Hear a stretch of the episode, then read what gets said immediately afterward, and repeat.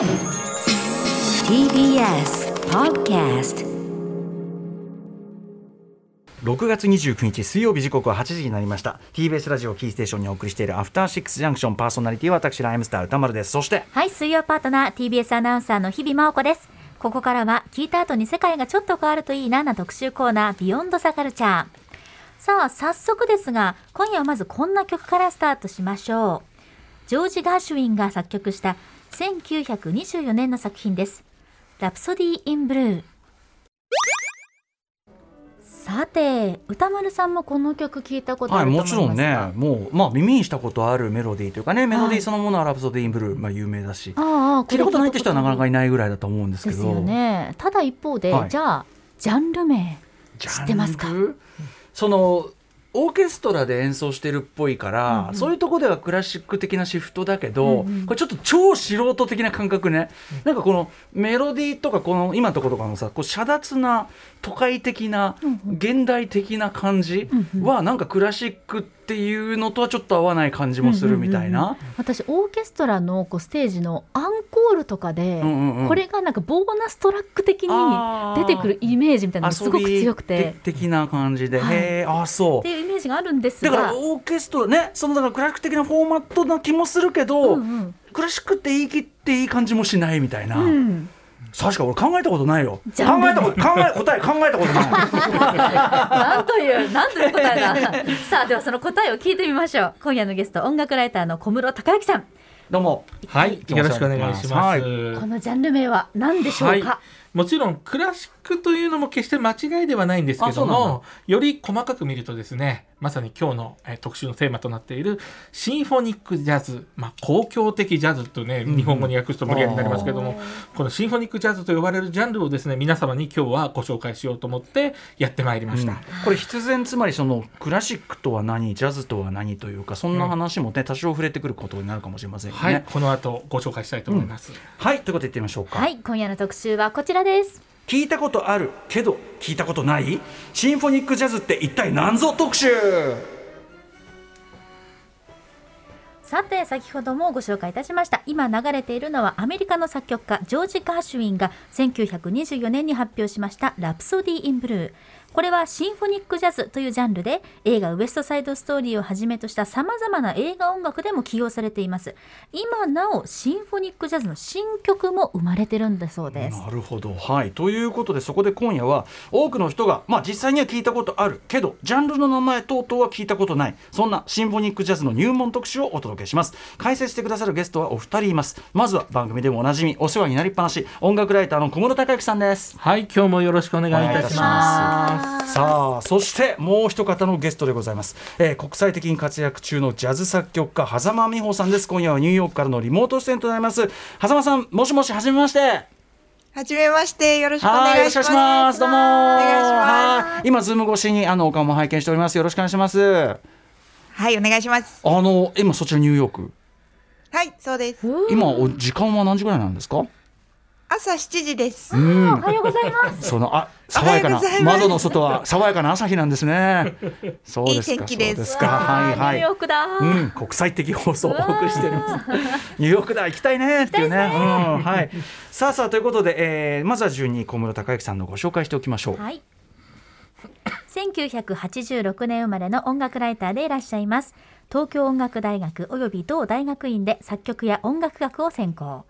現在はクラシック、ジャズ、映画音楽を中心に演奏会や CD の楽曲解説、アーティストのインタビュー取材など幅広く活躍していらっしゃいます。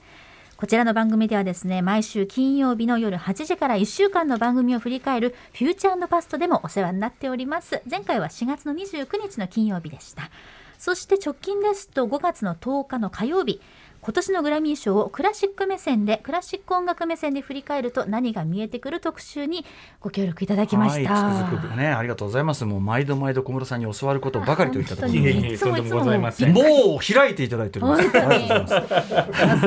さあ、そして、えー、本日もう一方。はい、狭間美穂さんのご紹介です。国立音楽大学及びマンハッタン音楽院大学院卒業。2012年ジャズ作曲家としてデビュー後、数々のアーティストやテレビ番組などに作品を提供されています。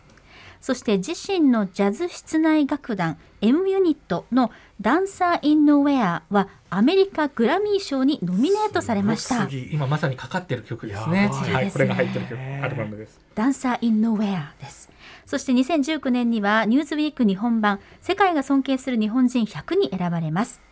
デンマークラジオビッグバンド首席指揮者、オランダのメトロポールオーケストラの常任客演指揮者としても活躍していらっしゃいます。はい狭間さんありがとうございますよろしくお願いしますお願いします。はいさあということで今回のこのシンフォニックジャズ特集というのは、えっ、とまあ小室さんがねあの、はい。ぜひこういう特集をやってみたらどうかと発案いただいたわけですけど、はい。なぜこう今この企画やりたいってなったんですか、はい、実はですね、あの私も、えーちょっとお手伝いさせていただいてるんですけども、3年ほど前からですね、えー、狭間さんが、えーオーケストラをこうまあえー、と特に2回目からご自身で指揮もされてですね、えーネオシンフォニックジャズという、まあ、新しくですねこうコンサートシリーズを年一で立ち上げてうん。やられてたんですけども、なんと今年はですね、えー伝統ある東京ジャズと組んで。でそしてしかもテーマがですねシネマジャズということなのでこれはもうですね、はい。映画ファンの多いアトロクに持っていくしかないだろうということでですね、えーぜひあの、ね、もちろん皆さん、えーいろんな映画の中で実は気づかない間にシンフォニックジャズ聴いてるんですけども、うん。きっと名前はご存じないかもしれないので、ジャンル名とかね。ぜひですねそれを知って新たな、えーこう角度でですね映画音楽を、えー発見していただければなと思っております。後ほどね伺うと思うけどそもそも成り立ちとして映画とあの関わりが深いわけですよね。はい、そうなんです実は。はい。うんはい、ということでじゃあそのね、えーとまあ、そのネオシンフォニックジャズとは何ぞやまで最終的には行きたいところですけども、えー、で本日ね、まあ、狭間さんあのお招きしてるわけですけど狭間さん肩書きジャズ作曲家という肩書きですけどもこの肩書きはいそのものにちょっとこだわりと言いましょうか、なぜこの名前にしてるっていうのはあるんですか？そうですね。あの長い間私自身もえっとクラシックの音楽を勉強していたんですけれども、えっと大学で日本でその音楽大学に通っているあえっと国立音楽大学ではなく国立音楽大学というところなのですが失礼しました。はいなるほどなるほど失礼いたしました。うんうんうん国立音楽大学失礼いあのたしました。大丈夫です。みんな絶対にやるので。ありがとうございます。絶対に失礼いたしましたお優しいありがとうございますとんでもえっと、はい、えっと、そこで、たまたまジャズのビッグバンドっていうのがありまして。そこに本当に吸い込まれるようにサークルなんですけど、入っちゃって。はいええはい。そこでジャズのこう作曲っていうことがあるんだっていうことも知って。うんうん。で、そこから、こう、急に興味が湧いて、そのまま吸い込まれるように、その留学までしてしまってですね。うんうん留学したニューヨークでは、ジャズの作曲家っていうところがあったのでうん、はい。そのジャズの作曲を勉強したんですけれども、うんうんうん。やはりその即興とかジャズの要素を使ってはい。作曲するっていうことが、うん。今ってあのもっともっと広まってどんどん当たり前になってきているので、うんうん。せっかくならばその言葉を使って使い続けた方がうん。皆さんによりクリアに伝わるかなと思って、うんうん。今はあのジャズ作曲家とは名乗っておりますが、うん。もう原点といえばなんかこう大河ドラマの音楽が好きで作曲家になりたかったりとかもしていたので、なるほど、まあ、ゆくゆくは、まあ、作曲家って名乗るだけでもね、うんうんうん。このあのこんな音楽を作る作曲家だなっていうのを浸透できればいいなとは思っています。なるほどなるほど。そうかジャズ作曲家っていう肩書き一個にもそういうね思いがあるという。あとそのやはりあの狭間さんのそのクラシックの勉強正式な勉強もジャズのその作曲の正式な勉強もされているというその両方のそのフィールドの狭間というまさに狭間と言いましょうかでそれがそそれが しかもシンフォニックジャズそのものというかおお立ち位置そのものがシンフォニックジャズっていうかそんな感じもするんですけどもお話を伺ってると。そうですね自分としてはこのシンフォニックジャズっていうのはとてもとても重要な人生の一部になってます。うんということで、えーお知らせの後、まあ先ほどから話題に出ているシンフォニックジャズとは一体何なのか、えーその歴史から最新地点まで実際に曲を聴きながら、えー皆さんに解説していただきたいと思います。えー小室さん、狭間さん、よろしくお願いします。よろしくお願いします。お願いします。はい。After Six Junction. 時刻は8時12分です TBS ラジオキーステーションに生放送でお送りしていますアフターシックスジャンクション今夜は聞いたことあるけど聞いたことないシンフォニックジャズって一体何ぞ特集お送りしていますゲストは引き続きアメリカグラミー賞にもノミネートされたこともある国際的に活躍中のジャズジャズ作曲家狭間美穂さんと音楽ライターの小室孝之さんです、えーよろしくお願いしますよろしくお願いします。はい、よろしくお願いします。さあね、まあインニューヨーク朝ですからね。はいでもほとんどタイムラグなくてね、本便利な。便利な時代ですね本当にねなんかすぐそばにいらっしゃるようにも感じます。はい。はいはい。でも実際お会いしたかったです。ね、あいずれあのてかもう我々我々がもう出向きますので。行きたいはい。うんぜひ。ねはいということでいきましょう。はい。今夜ですけれどもまず前半ではですねシンフォニックジャズとは一体何なのかその歴史やその定義特徴など主に小室さんに伺っていこうと思います、そして後半では狭間さんが提唱するネオシンフォニックジャズについてご本人にお話を伺いましょう。では前半戦です。お願いします。クラシックなの？ジャズなの？シンフォニックジャズってなんじゃらほい？教えてわかる人なんじゃらほいって久しぶりに言いましたけど、えー先ほどからしつこく流れているこのラプソディーンブルーなんですが、まあもう何度も言いますが、まあ聞いたことはねある人はもうほとんど多いと思います。えージョージ・ガーシャイのラプソディーンブルーがシンフォニックジャズと呼ばれるジャンルジャンルだそうですが、まあ定義特徴明確にあるんでしょうか？はい、えーまあ一言で言うとですねこのシンフォニックってつくと基本的には、まあ、オーケストラのみたいな感じのね公共的って意味になるのうんうん。でつくんですね、うん。なんですけど、まあ、実際でで言うとジャズとクラシックが融合した音楽特にオーケストラで演奏されるもの、あのあるいはですね、まあ、ビッグバンドと、えーオーケストラの弦楽器がこう組み合わさったものとかですね。編成には多少こういろいろあるんですけども、うん。基本的には、まあ、オーケストラで演奏される、えークラシックとジャズの間にある音楽と思っていただければ結構かと思います。うん、これでもねやっぱりその先生がクラシック的だと、うん。我々とかはクラシック的に聞こえちゃうっていうか。はいそうなんですそよね。の学理的に言うとかなその中の曲がどうであろうと、そのなんか弦楽器がこうなってて、うん。でこの大人数がいて、うん。ドーンってやったら「うークラシックでしょ」ってなっちゃうとこあるんですけど。はい。その要素っていうのが具体的にどんなところなんですか？これジャズだなっていうのは。はい、えっ、と一般的にねこうジャズっていうと特に詳しくないから方々するとアドリブがあってみたいなことはある、思うかもしれませんけども、例えばこの「ラプソディブルー」っていうのはもちろんアドリブをね加えて弾く人もいますけれども全部楽譜に書かれてるので、うん。そういったところでは非常にクラシック的なんですね。でもそこに出てくる和音とかメロディーにですねまあ皆さんブルーノートって言葉聞いたことあるかと思うんですけども、まあ、このブルーノートってですね、まあ、もちろんいろんな説明ができるんですけど簡単に言うと長調メジャーの和音の上にマイナーの音階スケールを乗せるような形だとまあ厳密に言うといろいろあるんですけどね。大雑把に言うとそうするとまるで明るいとも暗いともつかない不思議なですね雰囲気になる、まあ、これがジャズとか、えーブルースとかですねそういうブラックミュージックのところにつながっていく音使いの要素になってくるんですね。さっき僕が言ったね、はい。あの遮奪な都会的な、い。現代的なって言おうとしたのはそこです、そこです、はい。はい。そこなんです。分かってください、はい、大丈夫です。よ、大丈夫ですよ。はい。うん、ブルーノート、うんうん。はい、っていうところが入ってくると、まあ、間違いなくこうジャズっぽいというか、まあ、特にシンフォニックジャズだとそういう要素を取り入れた曲なんかが多いかなと。うん。でもちろんその後に書かれたもの例えばこの後登場する、えーウエストサイドストーリーとかだと、えーこうスイングっぽいねリズムがあったりとかですね、まあもちろんあのそのジャズと一言で言っても時代時代にいろんなスタイルがありますから、まあ時代ごとにいろんなスタイルのクラシックいろんなジャズがありそれが時代ごとにいろんな融合の仕方をしてるとあのそう思っていただければいいんじゃないかなと思います。じゃああんまり編成は関係ないですねやっぱりね、まあでもシンフォニックってつくとどちらかというとやっぱりオーケストラ的な、うんうんまあ、あるいはビッグバンドに弦楽器がある程度人数いるとか、うんうんうんうん。まあ、そういう感じをサウンドをイメージすることが多いですね。まあそうだよね。いっぱい楽器がないとないとシンフォニックじゃないですもんねそれはね、はい、そうなんです公共的なので。それははい。絶対条件だけど、でもその中の曲にはそのジャズっぽい発想とかがベースにもしくはそのジャズっぽいなんていうの？音がベースにある曲であることっていうのが条件なんはい、そうですね。クラシックの要素と両方方が混じり合ってるっていうのが、あの例えばこのジャズの、えー、といろんな名盤の中にも「ウィズ・ストリングスもの」なんてよく言ったりしますけどね、えー例えばその小編成のコンボあるいは、えーそのビッグバンドに弦楽器が加わったようなものとかだと、まあ、これ書き方によってはまあほとんどビッグバンドと変わらないというか、うんうん。あのこれはもうほとんどジャズだねって感じなんですけどやっぱりこの作書かれた、えー音符の中に非常にこのクラシックの要素とジャズの要素がうまい感じに交わってくると、まあ、まさにシンフォニックジャズの一番美味しいというか素晴らしい音楽クラシックの要素っていうのはやっぱり弦楽器がこう綺麗にメロを奏でたりまあ、あるいはその構築的な要素だったりとかね。この、あの、例えば、えーラプソディーブルーで言うと、一つのメロディーがですね、全然違うキャラクターに化けたりするんですよね。うんうんうんそれで実は、19世紀にロマン派の時代にオーケストラの作曲家がやってたような手法をはい、実はやってたりするので、非常にクラシック的な作曲技法と、まジャズ的なサウンドを取り入れていると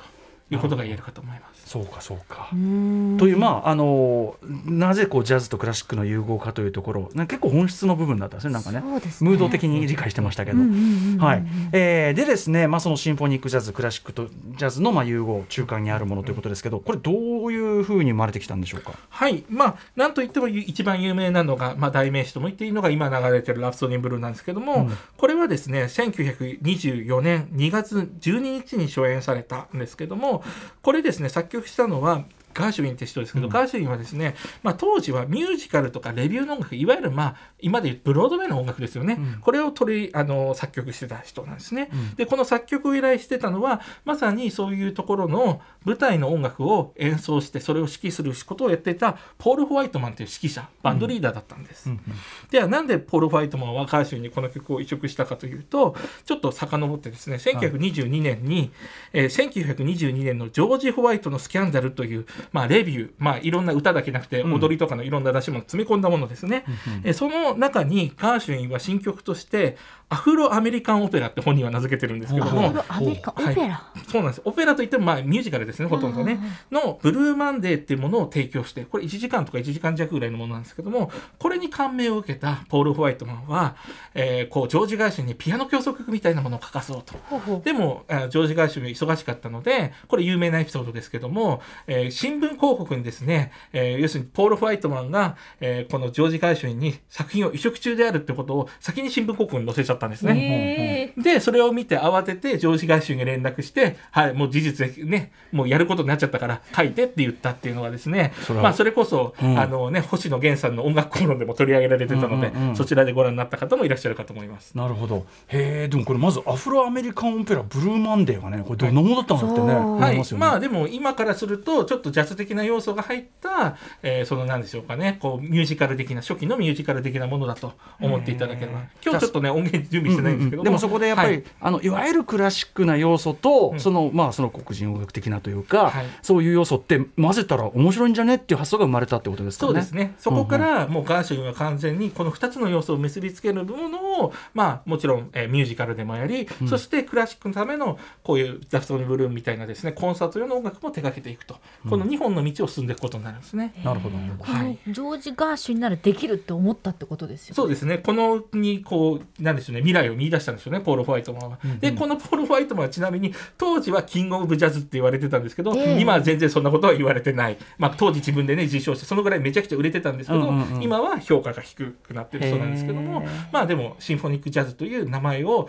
前面に打ち出して、えー有名にした。特に、うん。まあ、上司あのガーシュにですね移植したっていう功績は間違いないかと思います。なるほど。なんかこうジャズ王道の方だからこそそういったこうまあ足すみたいなのってうん逆にハードルが高いというかでもそれがやっぱり新しい試みというかあーまあ、当時のねモダニズムの価値観にも合致してたんですよね。はいなるほどでまあそれじゃあそれ主に発展してったっていうかこれはまあある種こう出し物というかね、うん舞台のような音楽としてあったわけですよね。はい、舞台であり当然相談なので20年代とかのミュージカルってジャズっぽいものナンバー多いじゃないですか、うんうんうん。それまさにこういうガーシュウィンからの流れなんですよね皆さん。ねああそうか。だから、は例えばえ映画音楽先ほど関わりが深いって言ってたけど、はい。映画音楽とかに割とこう多くこそうですね。一番最初はやっぱりそのミュージカルジャズっぽい要素を取り入れたミュージカルがミュージカル映画になりみたいな順番でうん。多分なってったと思うんですけども、今度もうちょっと先に進んでですね1950年代になるともうジャズをそのものを、えっと、映画のサウンドトラックにするって例が出てくるんですよ。うんうんまあ、例えば1955年に黄金の腕っていうエルマー・バーンスタインが音楽やったものもあるんですけど、うん有名なのは、えー1959年ですかね、うん。マイルス・デイビスが音楽担当した、あうん。の死刑台のエレベーターっていうね、うん。あのフランス映画がありますけども、まあ、あるいはその後に勝手に仕上がれっていうねゴダールの映画もジャズでしたし、うんまあ、そういったものがあの出てくるわけですよ。はいでそうすると今度はオーケストラのスコアをかける映画音楽の作曲家が今度はクラシックとジャズ両方の要素を持った映画音楽を60年代ぐらいからガンガン書き出すんですね。うん要するにその、はい今まで映画音楽というのはまあオーケストレーションで、まあ、クラシック的な作り方をするベースのところに、うん。新しい音楽としてのジャズの要素っていうのがはい。入ってきて、はい。で最初はそのだからそういうと尖った映画がはジャズそのものを取り入れたりしてたのが、はい。普通の映画音楽作るような人たちもそのジャズの要素をクラシックの編成とかでやるようになったみたはい。い、な、でしかも両方とも書ける結構器用に書き分けられる才能のある人っていうのがその後やっぱり売れっ子になっていくのと1960年代。はい、特にですね。でしかもそれは何が重要かっていうと要するに、えー、と一人の作曲家で映画の劇中にこうドラムがリズム刻む小編成のジャズっぽい音楽と、えーオーケストラの音楽っていうのを違和感なく両立させることができるわけですよ。うんうん。そうすると今までのオーケストラ的な重厚なサウンドじゃなくてもっとモダンなそれこそさっきおっしゃったような都会的な、えー音楽ってものが映画のサウンドトラックに取り入れられるようになっていくんですよね。うんはい、そういうふうに捉えていただくのがいいんじゃないかなと思います。なるほど。はい、1960ちなみにその活躍した面々ってこう具体的ななはい。固有名詞としては、まあ有名なところで言うと何といってもヘンリー・マンシーニそしてミシェル・ルグランラロ・シフリンクインシー・ジョーンズあとデイブ・グルーシンとかもね加えてもいいかもしれないですけども、まあ、1930年前後に生まれたあたりの世代の作曲家にですね多いですね。その両方ともかけて、もはい、それぞれの音楽はね、はい。もちろんファンも多いし、はい。みんな知ってる音楽ばっかりだし、それがシンフォニックジャズだったかみたいなはい。感じですね順番な的にのでここでねこの後実際に有名な例など実際に聞いていただきたいと思います。一曲いきましょうかじゃあね。はい、うん。まずは、えーまあ、さっきからすでに名前も出ておりますが、えー今年2月に、えースピルバーグ1が公開されたウエストサイドストーリーからプロローグお聴きください。こういうねあの、うんうん。まさに、えーこの映画というかミュージカルの冒頭を飾る、も。う絵が浮かんできますけども、はい、はい。これ最初からなんか和音が出てきますけど不思議な和音ですよねちょっと気だるい、うんこれ実はさっき言った、まあ、ブルーノートにつながるんですけどもメジャーとマイナーの和音を同時に鳴らしてるんですよ。うんうんうん。だからすごく気だるい、どどっちともつかないとはい。い、うか、いうふうになってて、えーあるいはその後のメロディーの中にも半音を下げたまさにブルーノート的な音遣いをしているので、まあ、そこがもろに、えージャズ的な要素で。でただしやっぱりあの前にね私がここちらでウエストサイドストーリーをまさに水曜日にやらせていただいたように非常にクラシック的な緻密な構築があって、うんうん。まあ、そういう意味で非常に、えーシンフォニックジャズの歴史を考える上でも、まあ、金字塔的な作品であると。うんうん。でこちらね狭間さんも非常にやっぱり高く評価して大好きな作品だってことなんですけども、お待たせします狭間さん。はい。うん、うん。私も一緒にすごい勢いで勉強してました。うん。えっと、この曲、あれですね、あの、ガーシュウィンではなく作曲はレナード・バースタインンなんですけれども、なんか最初に今、あの、こう、フィンガースナップする場所があったんですけどそれってこう、そうそう、パチンパチンするところが、それってちょうど、1、2、3、4の2と4の部分に思いっきり打ってあるんですよね。うんうん1、2、3、4、うんうん。1、2、3、4って、はい。そうすると、こう、例えばマーチとかだと絶対に、1、2、3、4って1と3がこう、なんていうんですかね、強いんですはあが、こっちは2と4が強くなってくるんですよ。それってすごくジャズの要素、まブルースのあ要素に。後乗りって。いうか。そうですね。それは、うんうん。そうなんですよ。それが全然こう、クラシックとは真逆の、あの部分だったりもするので、うんうん。思いっきりそれを最初から出されて、こっちとしては、お、来たかっていう気持ちになりますリズムのところからしてそうなんだ。そうなんですよ。あ面白いですねこれね。はい。ということで、えーウエストサイドストーリーの、まあ、オープニングのねプロローグ聞いていただいておりますが他にもそういうシンフォニックジャズの代表的な曲って小室さんどんなあたりが？はい。バーンスタインのね、このウエストサイドストーリーはオリジナル舞台版が初演されたのは1957年ですけども、実はそれ以前にバーンスタインは1曲だけ書き下ろしの映画をやってるんですね。それでも実はシンフォニックジャズを書いています。それが、あの、マーロン・ブランドがね、主演した有名な、えー、ハトバ、うんオン・ザ・ウォーターフロントという、えー作品です。はい。今ちょっと冒頭からかかかかってるのでちょっとゆっくりですけどもこの後ですね、早い、えーちょっと激しい場面が来るんですけども、うん。うんそれがまさにですね最初のオープニングクレジットが終わった後に、えー、と要するに主人公ねバーロン・ブランド演じる主人公が、うん。えーこうマンションだかなんかこう建物のね上にいる人に声かけてでもそれでその後その人は殺されちゃうわけですよね、うんうん。こう外あのビルの上から落とされて、っていう衝撃的なシーンから始まる映画ですけどもまさにそこの暴力的なとかあるいは緊張的なものを表すのに実はこのシンフォニックジャズが使われてるんですね。うん。はい、で今流れてるトラックのね1分半ぐらいからのところなんですけども、うん。はい、ちょっとだからちょっとそれをお待ちいただくしかないですけど「ハトバ」って歌丸さんはどんな印象お持ちですか？やっぱりそのマーロン・ブランドの演技の質とか、はい。その戦後の若者のあり方とかで、はい。やっぱちょっとその次次世代当時でいう、はい。ちょっと次世代潮目が変わった感アメリカ社会の潮目が変わった感っていうのをすごく象徴してるという印象がありますが。はいはい、うんそうですよね。でそのまさにですねこうすごく、まあ、マーロン・ブランドにとっても大事な一作そして映画史にとっても重要な一作ですけども、実はバーンスタインにとってはですねこれが唯一の描く音楽になったのはバーンスタインは、えっと、映画の中でですね音楽が小さい音量でかかるのが許せなかったんですよ。バックとしてね。はい、なんかミュージカルみたいに大々的に音楽がフューチャーされるんであれば喜んで書くけどもってことでこれ一作だけになっちゃったんですね。なるほどね、はそうなんだ。う俺は BGM じゃねえぞと、そうなんですそうなんです。音楽があくまでも主役であると、始まったかなそろそろねサックスが出てくるんですよね、うん。そうすると結構それだけでちょっとジャズを思わせる音色になってますし、うん。あの直接的にこのさっきのね、えー、とウエストサイドストーリーほどは、えー直接的にはジャズにつあの近くないように思うんですけども実はこのリズムのあの使い方なんかも含めて実はそのジャズってところから影響を受けてオーケストラ曲を書いてるので、まあ、これもシンフォニック・ジャックの一つだということができます。確かにドラムっていうかビートはすごいジャズっぽいし、はい。あとやっぱ管楽器がなんかこう渋くフォンフォンなんてなりだすともうジャズって感じですもんね、やっぱね。そうなんです、うん。なので非常にこれはですね重要な作品1954年なので、ぜひそういったところを意識して見ていただくと、うん。あのこの作品のまた見え方も変わるかなというふうに思います。はい。い。つも小室さん教えていただくときに、あのその和音であったり音とかその音のその動きうん。でシーンの心情とかキャラクターの気持ちを表してる、はいはい。それってシンフォニックジャズがやっぱり一番ベストな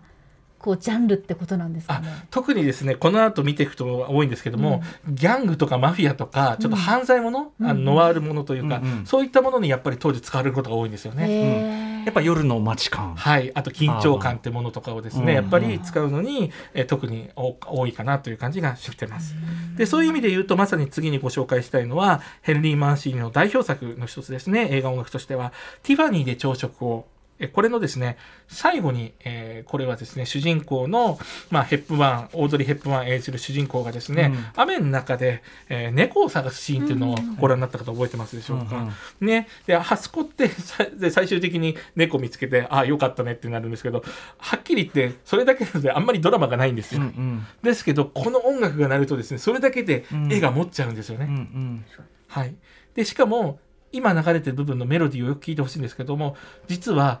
よくよく聞くとムーンリバーのメロディーになってるんですよ。この後。あ特にもうちょっと後ですね。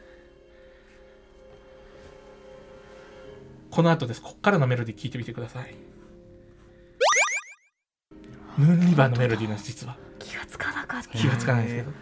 だからこれがあの伏線となってでそのついにあの猫ちゃん見つけた時に明るくムーンリバーがなることになってすごいハッピーエンドにね最後向かっていくってとこなんですけども、うん。ここはですね本当に映画音楽の力でうん。全て持ってるようなところだと思いますので、まあ私的にはシンフォニックジャズのまあ最も見事なこう場面のですね一つだとあの思っております。ね、でもなんかこうきらびやかなスタイリッシュな都会生活のある種その裏側のダークサイドみたいなところに話が進んでって、はい、だからまあちょっとそれの表現かなっていうかうんね、うん、まさにそうですね。うんよるべない感じというか主人公のね。はい。へー。でヘンリー・マンシーニはですねやっぱりジュリアード音楽にクラシックを学び同時にですねあのグレン・ミラー楽団ってね、うんあのありますけどそのグレン・ミラーが亡くなった後のその楽団でアレンジャーとかしてたんあですよ。そうなんだ、はい、だからやっぱりジャズとクラシック両方やった上でこういう映画をここ書いて、まあ、後に有名なの、えーピンクパンサーとかですよね、うん。まあ、そういったあるいはもうとにかくシンフォニックジャズといえば、まあ、映画でといえばっていう代名詞的なのはもう本当にヘンリー・マンシーニだと思います。はい。なるほど。はいはいはい。はい。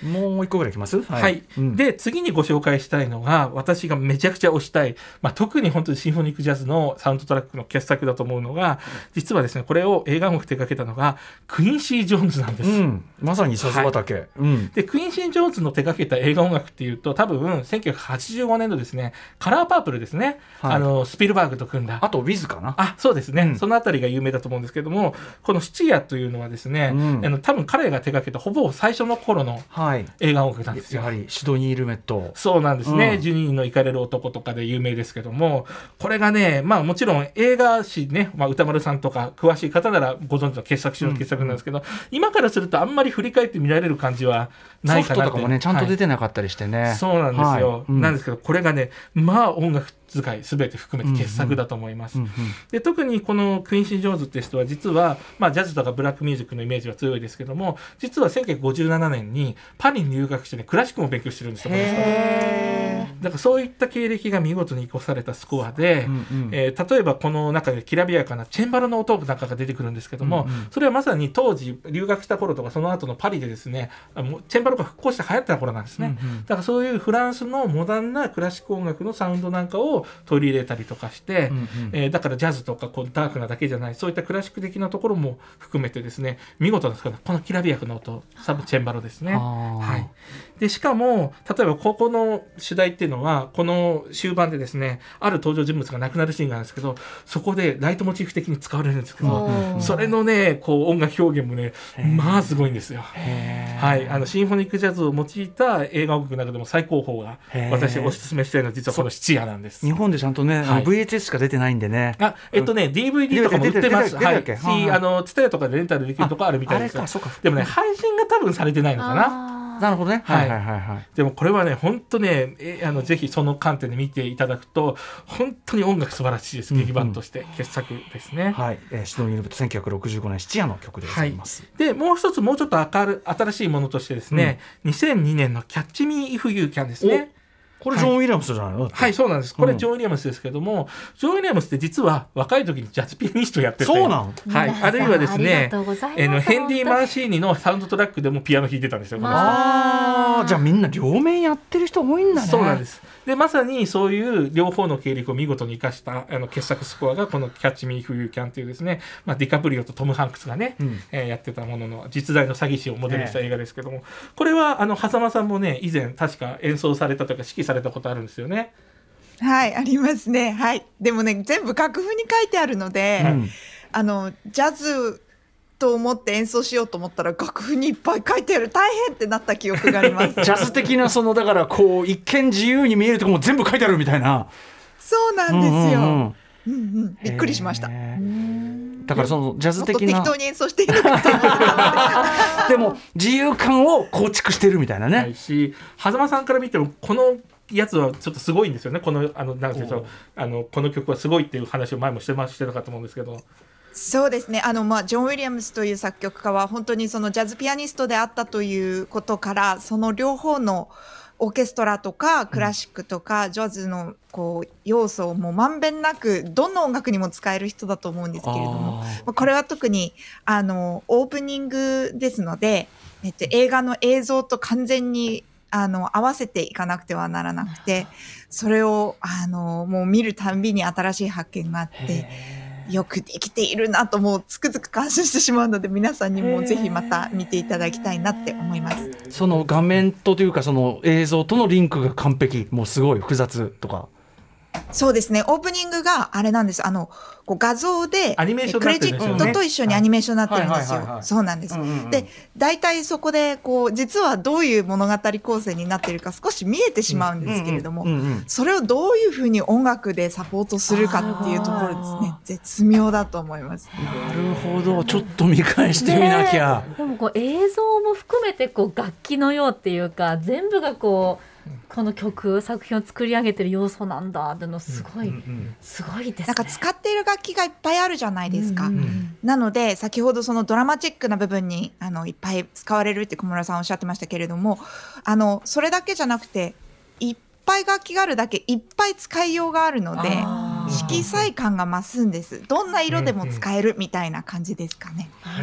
色彩感が増すか。あそれは確実にありますね、ハーモニーの豊かさ、うん。その繊細なグラデーションっていうのはやっぱり、まあ、クラシックでもありますけども、そのジャズが入ってくる、はい。そのシンフォニックジャズならではの、はい。こう陰影っていうのは確実にあると思いますね。音色だけじゃなくてさっきあの狭間さんおっしゃってたリズムだってね、よりこう引き出しが増えるわけですもんね。はい間違いないですね。うんうーん。本当に皆さんクラシックもジャズも両方しっかり勉強なさってるからこそここに行き着くっていうのは本当にもうありがとうございますと言いたいですね。ダブル祭人たちを。本当になんだダブル。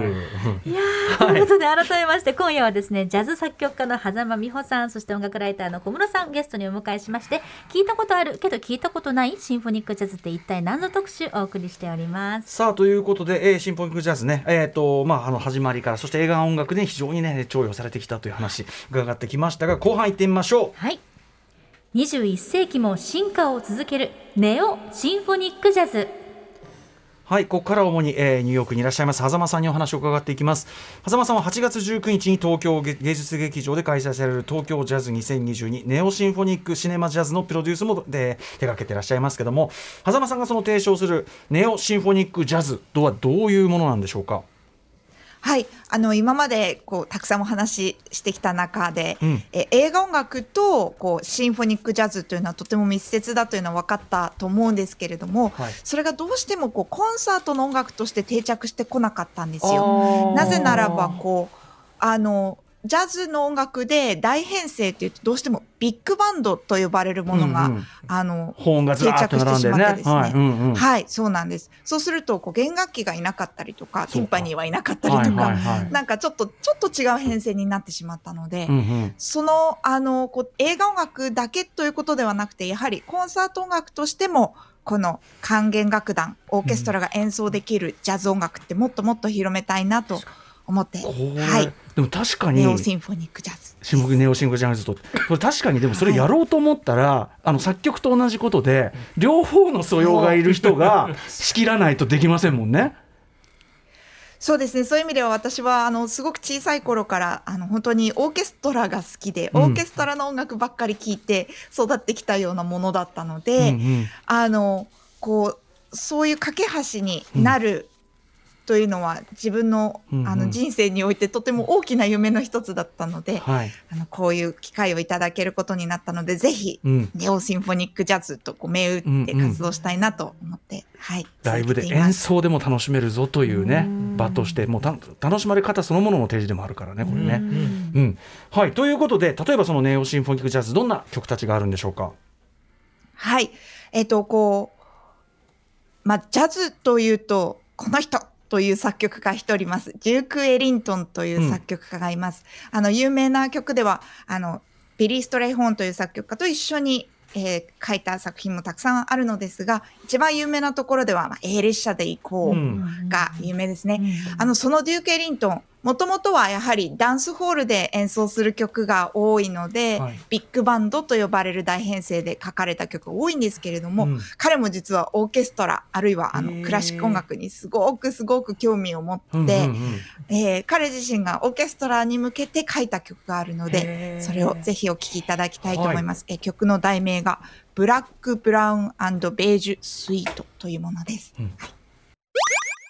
はい、デューク・エリントンが作曲した「ブラック・ブラウンベージュ・スイート」えーワークソング「カム・サンデー・ライト」という曲だそうです。えーこれはじゃあデューク・エリントンが作曲して、オーケストラ用にこうなんていうかなアレンジするというかそういう順番もとったんですか、もとそうです。オーケストラのために書かれた曲だと思います。えっと、スイートと言っているので、組曲の一番最初の部分なんですけれども、なるほど最初からもう、ドラは入るわ、ティンパニーは入るわで、こう、なんていうんですか、ビッグバンドでできないこと全部やってみた、みたいあな。なんかそれがすごく印象的で、うんうんうんなんか登場しましたでこうストリングス弦楽器もいっぱい入って僕やりやってみたいこと全部やっちゃったみたいなのがあー。すごい潔くて 聞いてて楽しいんですよ。あのこの編成でできる喜びに溢れてるわけねもうね。曲自体に。そうなんですよね。でしかもこのブラックブラウンドベージュというのはやはりあの肌の色うんうん。をあのあうんうん。の想起させるものなので、はい。えーやはり彼自身のこのデューク・エリントンさん自身のアイデンティティをすごくこうさこう意識した作品になるので、うんうん。このそのそんな曲のオープニングがここまでこう華やかで、うんうん。華々しいというのはやはり力強いなって思います。うん、ある種だからそのアフリカンアメリカンのその音楽的なそのこの流れカルチャーの流れを背負ってそのクラシック界に堂々乗り込んで鳴らしますみたいな、そうですね。ね感じなのかもしれないですよね。はい、うんはい、華やかです。いやめっちゃかっこいい俺知らなかったですこの曲、すげえ上がるかっこいいですよね。出かける時に聴きたい、うん、なんか勇み足になりそうですけど、通勤が。はい、えー、そんな感じでじゃあさらにちょっとこんな流れでぜひあの狭間さんの選曲で何かお願いします。そうですね。うんあのここからはあの今生きているうんジャズ作曲家、はい。あるいはジャズアーティストの作品をぜひご紹介したいと思います。はい。テレンス・ブランチャードといううん。素晴らしい、えートランペッターがいます。えー最近でではですね、あの黒人初、えーニューヨークのメトロポリタン、えーオペラうんうん。にて、えーさ自身の作品が発表されるという、とても歴史的な、はい、えーうん。快挙を得た作曲家なんですけれども、小森さんにも教えていただいた、はい、うん歌丸さんね、ライブビューイングをね、ご覧にいたライブだいた。はい。ライブで、あのなんなんていうかなあの映像のライブビューイングで、あの拝映画見して、ね。めちゃくちゃ良かったです。あのねはい。はいはい。だから、あの、実は、はい。オのオペラ自体もシンフォニックジャズというそうか。わけですね。あれこそシンフォニックじゃん、俺見てたの？はい。そうそうう。ん。はい。だし、このブラッチャードはですね、あの、この後ご説明あると思いますが、いわゆるスパイク・リーのね、映画音楽いっぱい手掛けてます。ので、それもオーケストラ的なサウンドのものは、みんなシンフォニックジャズなわけです。そうか。そうかそうか、はい。それそうか。言われてみれば、そうなんです。うん。なので今日はあのそのスパイク・リー監督が発表して、えーアメリカのですねあのハリケーンカトリーナうんというすごく大きなカトリーナがあごめんなさいはい大きなハリケーンがあったんですけれども。はい。それに関するドキュメンタリー映画、スパイク・リー監督が監督した作品、えーその When the Levies Broke という作品があるんですけれども、うんその中から Levies、えーこれは堤防という意味ですね。堤防が壊れる時、うんそうなんですね。はい。その曲を部分的にお聴きいただきたいと思います。はい、えー、テレンス・ブランチャード、 When the Levees Broke です。うんはい。あの、 When the Levees B、ん？ブレイクかな？あの、レッド・ゼッペリンの曲があって、それがすごいヒップホップのすごく有名なブレイクビーツ曲でもあるので、そういうこう、なんか文脈踏まえもあるかも、このタイトル。おー、なるほど。うんうんあ、それは知らなかったです。これ今お聞きいただいたところがね、あのずっとベースラインという一番下のラインがずっと一緒の小説がすごく長く続くんですよ。はあはあはでも同じ音を聞かされてる気にならないじゃないですか。なんかいろんな不気味な音がいっぱい鳴ったと思うんですけれども、うんうんそれはすごくこうジャズのハーモニーを駆使して、あえ。あのこうリハーモニゼーションと呼ばれるものなんですけど上にいろいろな和音が特化引っかに乗っているというえ感じでですね。あそれは本当にこのテネス・ブランチャードならではーのあの要素かなと思いますベーね。スはループしててその上物がどんどん変わっていくみたいなすごいすみません打ち込み的な ことを言ってますけどもそういう感覚ですかね。いえいえそうですそうですね、本当にその通りだと思います。狭間さんにぜひ伺いたいのが、あの作曲の時点でクラシックもジャズも皆さん勉強されていてそれをっていうことだったん。ですけど演奏者の皆さんも、これはい。違いがあるのかってごめんなさい。もう素人で全然わからないんですけど、やはりどちらの要素も皆さん把握というか得得されてこのシンフォニックジャズを演奏されてるんですか？確かに。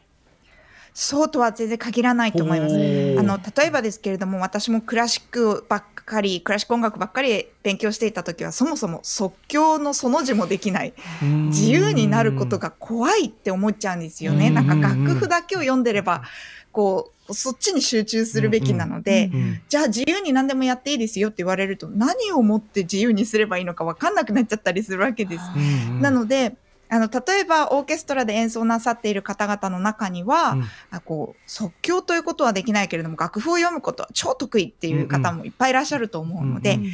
やはりそのあのミュージシャンたちと一緒に演奏するということは私の仕事としては彼らが練習してこうすごくかっこよく鳴らせる音を書いてあげること、うんうんそれが私にとっては一番の課題でありそれがあのととても楽しいチャレンジでもあります。へーそうなんだうね。んはい。さあということで最後の曲いってみましょうか狭間さん。はい。えっ、と、最後の曲はですね、えー私、個人的には、あの、うん。もう、神様と崇めている作曲家、ヴィンス・メンドーサという、あの、作曲家の、えー曲、インプロンプチューという曲をお聴きいただくんですけれども、えーヴィンス・メンドーサというだけでは、ちょっと誰この人誰って感じなんですけれども、うんうん。はえーぜひ歌丸さんにも、あの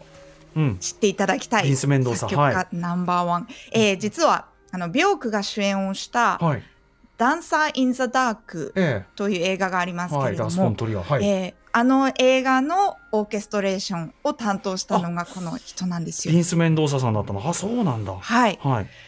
であのこう映画の中にあのサウンドが出てくるだけで、うん。こうそれこそ色のパレットがなんか何万倍にもなるような気がして、うんうんうん私はそれをあの、もう15秒テレビのスポットで聞いただけでうんうん。びっくりして飛び上がってしまって、へー。はい、それがこの作曲家との出会いだったんですけれども、うんうんうん。はい、それ以来大ファンで、えー今はあのオランダのオーケストラで音楽監督を務めていらっしゃる。私も実はその、同じオーケストラでよくあの一緒にお仕事をさせていただいていて、うん。はい、本当に神様のスコアを見ながら仕事をできる喜びを日々感じております。うんうん。はい。はい、今お聴きいただいているのが、その彼の作品ですね。インプロンプチュ。はい、即興曲という意味です。即興曲ってこれじゃあ即興的な要素がいっぱい入ってる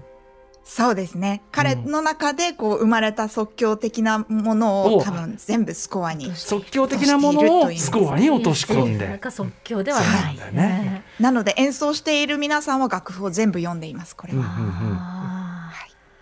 はい。ということで今日ねちょっと短い時間にギュギュッと曲を聴きながら凝縮して解説いただきましたが、はい。い、やでもすごい勉強になりましたね。分かったし、あと曲やっぱなんていうのかな俺たち一番実は一番聴いてたもんじゃねえーそうのか本当にそうです。そうそうそう。やっぱり心がグーって動いた記憶があるものが、うん。ほとんどがシンフォニックジャズだったんだなってことが今日気がつきました、さらにはそのねシンフォニックジャズいっぱい聴いてはきたけどさらにそれその実際に演奏とかそういうこうなんていうの映画音楽としてだけじゃなくて楽しめるようなその形としてのネオシンフォニックジャズ、まあ、今後ともちょっとまたねライブも含めてちょっと楽しみにしたいと思います。ということで、えー、と最後に狭間さんからあのまたお知らせごとお願いします。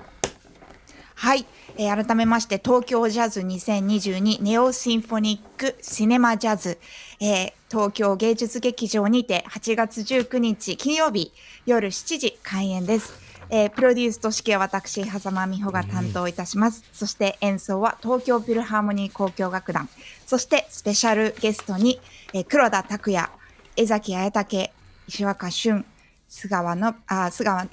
隆そして、えー中村佳穂などなど大変豪華な皆さんをお招きしてコンサートを行います。とやっぱこういうところにやっぱ中村佳穂さん、すごいですねこれ。フィーチャリング中村佳穂さん。そうなんです、うん。まあちょっとここで申し上げられないあそうですよね。すごい曲をいっぱいご用意しますので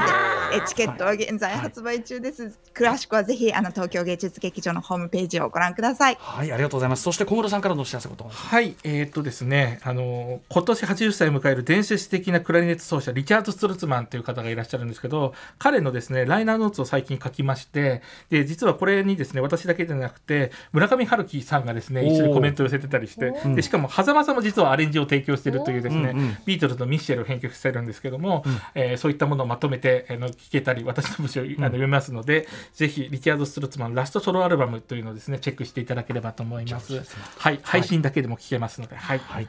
ということで今日はありがとうございました。以上聞いたことあるけど聞いたことないシンフォニックジャズって一体何ぞ特集お送りしました。狭間美穂さんそして小室孝之さん。ありがとうございました。狭間さんありがとうございます。どうもありがとうございました。ありがとうございました。やったー。ありがとうございました。After Six Junction.